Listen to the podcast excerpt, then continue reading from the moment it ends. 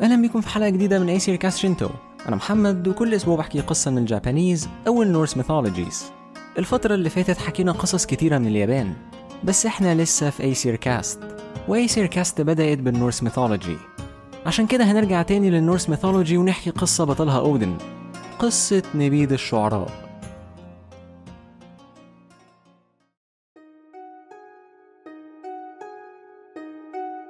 ماساموني كان شخص بيحب بلده جدا. عشان كده كان دايما بيحب يحكي لك قصص عنها. قصص زي قصة أوناموجي وقصة سوسانو. بس مع إن ماساموني كان بيحب بلده جدا هو كان نفسه يعرف الدنيا براها عاملة إزاي. وهو كان دايما نفسه حد يكلمه عن الحضارات التانية اللي برا اليابان ويحكي له منها قصص مختلفة. ففي مرة وانتوا قاعدين فاضيين ماساموني طلب منك إنك تحكي له قصة. ماساموني بقاله فترة طويلة بيحكي لك عن بلده. فيها إيه لما نغير النمط ده شوية وتحكي أنت قصة من بلد الفايكنجز فأنت بتوافق وبتبدأ تحكي.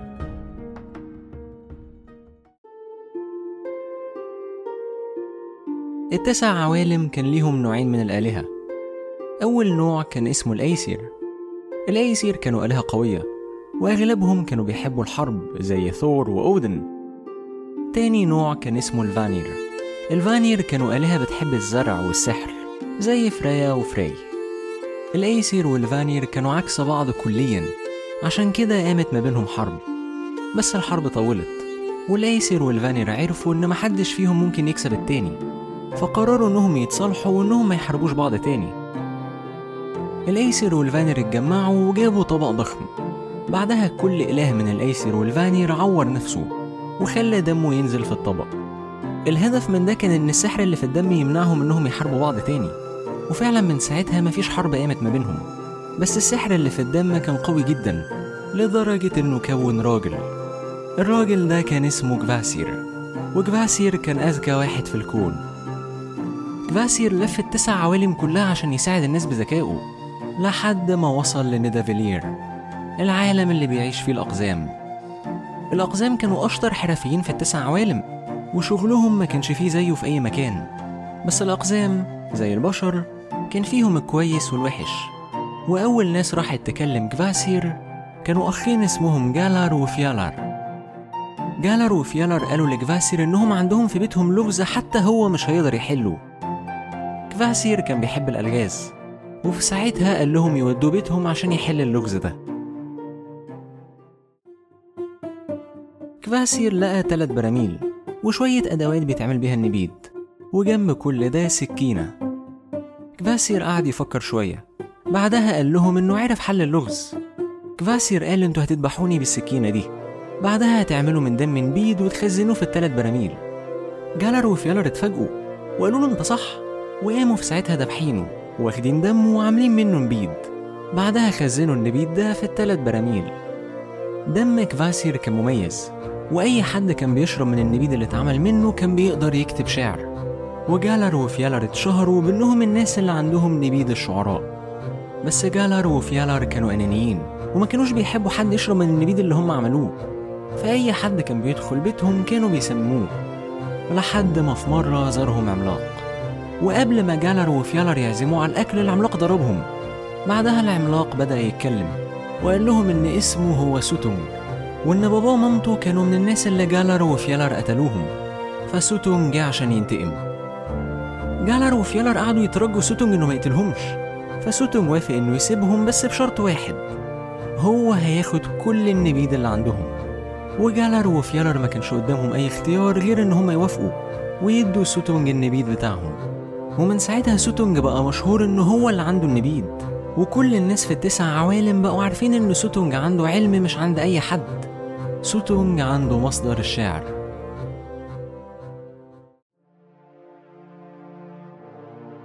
مع الوقت الأخبار دي وصلت لأسجارد العالم اللي بيعيش فيه الأيسير. وأكتر حد كان مهتم بالنبيد اللي عند سوتونج كان أودن. أودن كان بيحب يعرف كل حاجة والأهم من كده هو إنه كان بيحب العلم ده يكون عنده هو بس. ولما سمع إن في حاجة لو شربها هيبقى شاعر قرر إنه ياخدها كلها لنفسه.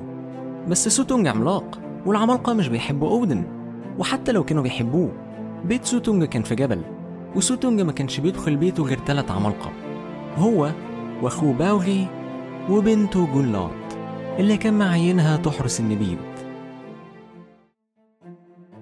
أودن قرر إن أسهل طريقة يوصل بيها للنبيذ هتكون عن طريق باوغي أخو سوتونج باوغي كان عنده مزرعة بيشتغل فيها تسع عمال وكل واحد فيهم كان معاه منجل بيشيل بيه الزرع.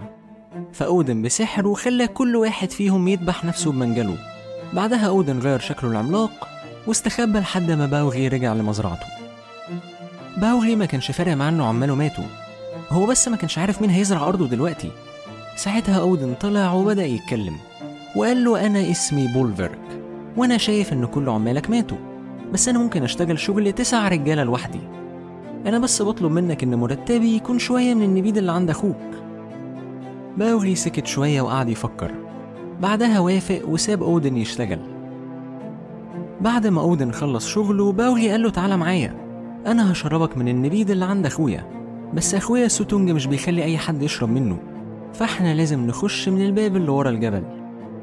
أودن وافق ومشي ورا باوغي بس باوغي ما كانش عايز يدفع لأودن وحاول يضربه بفاسه بس الضربة ما جاتش في أودن وفاس باوغي عمل حفرة في الجبل وفي ساعتها أودن حول نفسه لتعبان ودخل من الحفرة دي لبيت سوتونج باوغي قعد يفكر لو هو قال لأخوه إنه دخل حرامي بيته أخوه عمره ما هيخليه يشرب من نبيذ تاني ابدا. فباوغي قرر إنه يمشي ويعمل نفسه مش عارف حاجة عن الموضوع. لما أودن وصل للأوضة اللي فيها التلات براميل حول نفسه لعملاق تاني.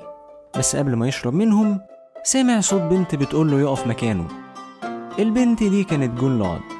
بنت سوتونج. جولاد سألت أودن هو مين وبيعمل إيه في بيتها. أودن كان عارف إن لو جولاد اكتشفت هدفه هتنده على باباها وهو مش هيلحق يشرب.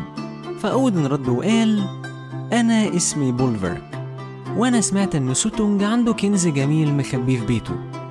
ساعتها جولاد اتعصبت وقالت له أنت أكيد جاي تسرق النبيذ بتاع بابايا. بس أودن عمل نفسه مستغرب وقال لها نبيذ إيه؟ الكنز الجميل اللي أنا جاي عشانه هو جولاد أجمل واحدة في الكون اللي من كتر ما هي جميلة سوتونج حبسها في بيته. وما خلاش أي حد يقرب منها. وواضح إني أخيرا لقيت الكنز اللي بدور عليه. جولاد سكتت وما ندهتش على باباها. وبدأت تاكل هي والعملاق اللي قال عليها أجمل واحدة في الكون. وهما بياكلوا أودن سألها هي إيه التلات براميل دي؟ جولود قالت له دول صن وبادن وأدريرير ودول جواهم نبيذ الشعراء. وأي حد بيشرب منهم بيبقى موهوب في الشعر وفي كل الفنون كمان. ساعتها أودن بدأ يعيط. جولود سألته هو بيعيط ليه؟ وأودن رد وقال إنها جميلة جدا وإن هو بيعيط عشان جمالها يستاهل إنه يتكتب عنه 9000 بيت شعر. بس هو مش موهوب في الشعر. يمكن لو شرب من صن يقدر يكتب شعر عن جمالها. جولود ضحكت وقالت له إن لو بات معاها ليلة هتخليه يشرب من صن. وطبعا أودن وافق. بس تاني يوم قعد يعيط تاني. وجولود كمان مرة سألته هو بيعيط ليه. أودن رد وقال إن جولود جميلة جدا وجمالها لازم كل الناس تشوفه وإنه لو كان يقدر كان رسم لوحة تبين جمالها لكل الناس. بس للأسف هو مش موهوب في الرسم. بس يمكن لو شرب من بادن يقدر يرسم لها لوحة مفيش في جمالها في التسع عوالم. جولود ضحكت وقالت له إن لو بات معاها كمان ليلة هتخليه يشرب من بادن وفي ساعتها أودن وافق. تالت يوم أودن عيط كمان مرة. وجولود للمرة التالتة سألته هو بيعيط ليه. أودن قال لها إنه بيحبها جدا وإنه نفسه يألف أغنية عن جمالها وحبه ليها ويغنيها للعالم كله. بس للأسف هو ما بيعرفش يألف أغاني. بس يمكن لو سابته يشرب من أودري رير يقدر يغني عن حبه ليها. ساعتها جولود فرحت قوي إن في حد بيحبها كده. وقامت قايلة له أنا موافقة أنا عايزة الشعر واللوحة والأغنية. اشرب من صان وبادن وأودري رير وعرف العوالم التسعة قد إيه أنت بتحبني. بس ما تشربش كتير عشان بابايا ما يزعلش مني.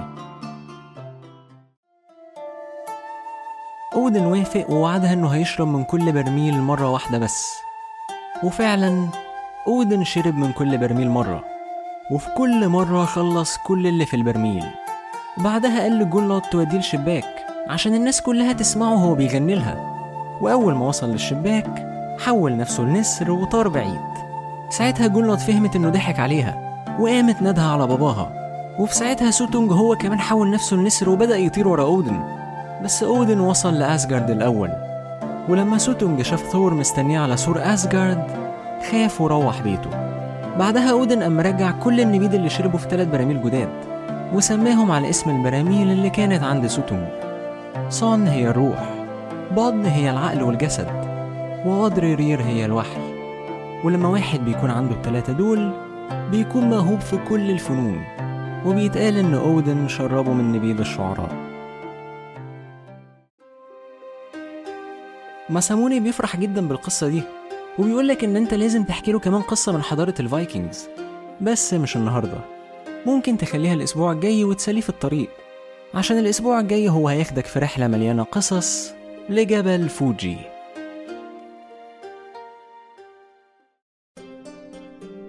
شكرا إنكم سمعتوا أي سيري كاست شنتو.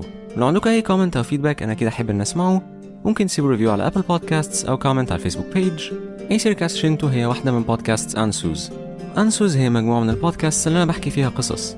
لو حابب تسمع حلقات زيادة تسمع الحلقات بدري عن ميعادها أو تساعدني نعمل بودكاست أكتر ممكن تدعمني عن طريق Patreon وهسيب ال link في ال show notes وأشوفكم الأسبوع الجاي في حلقة جديدة من أي سير كاست شنتو.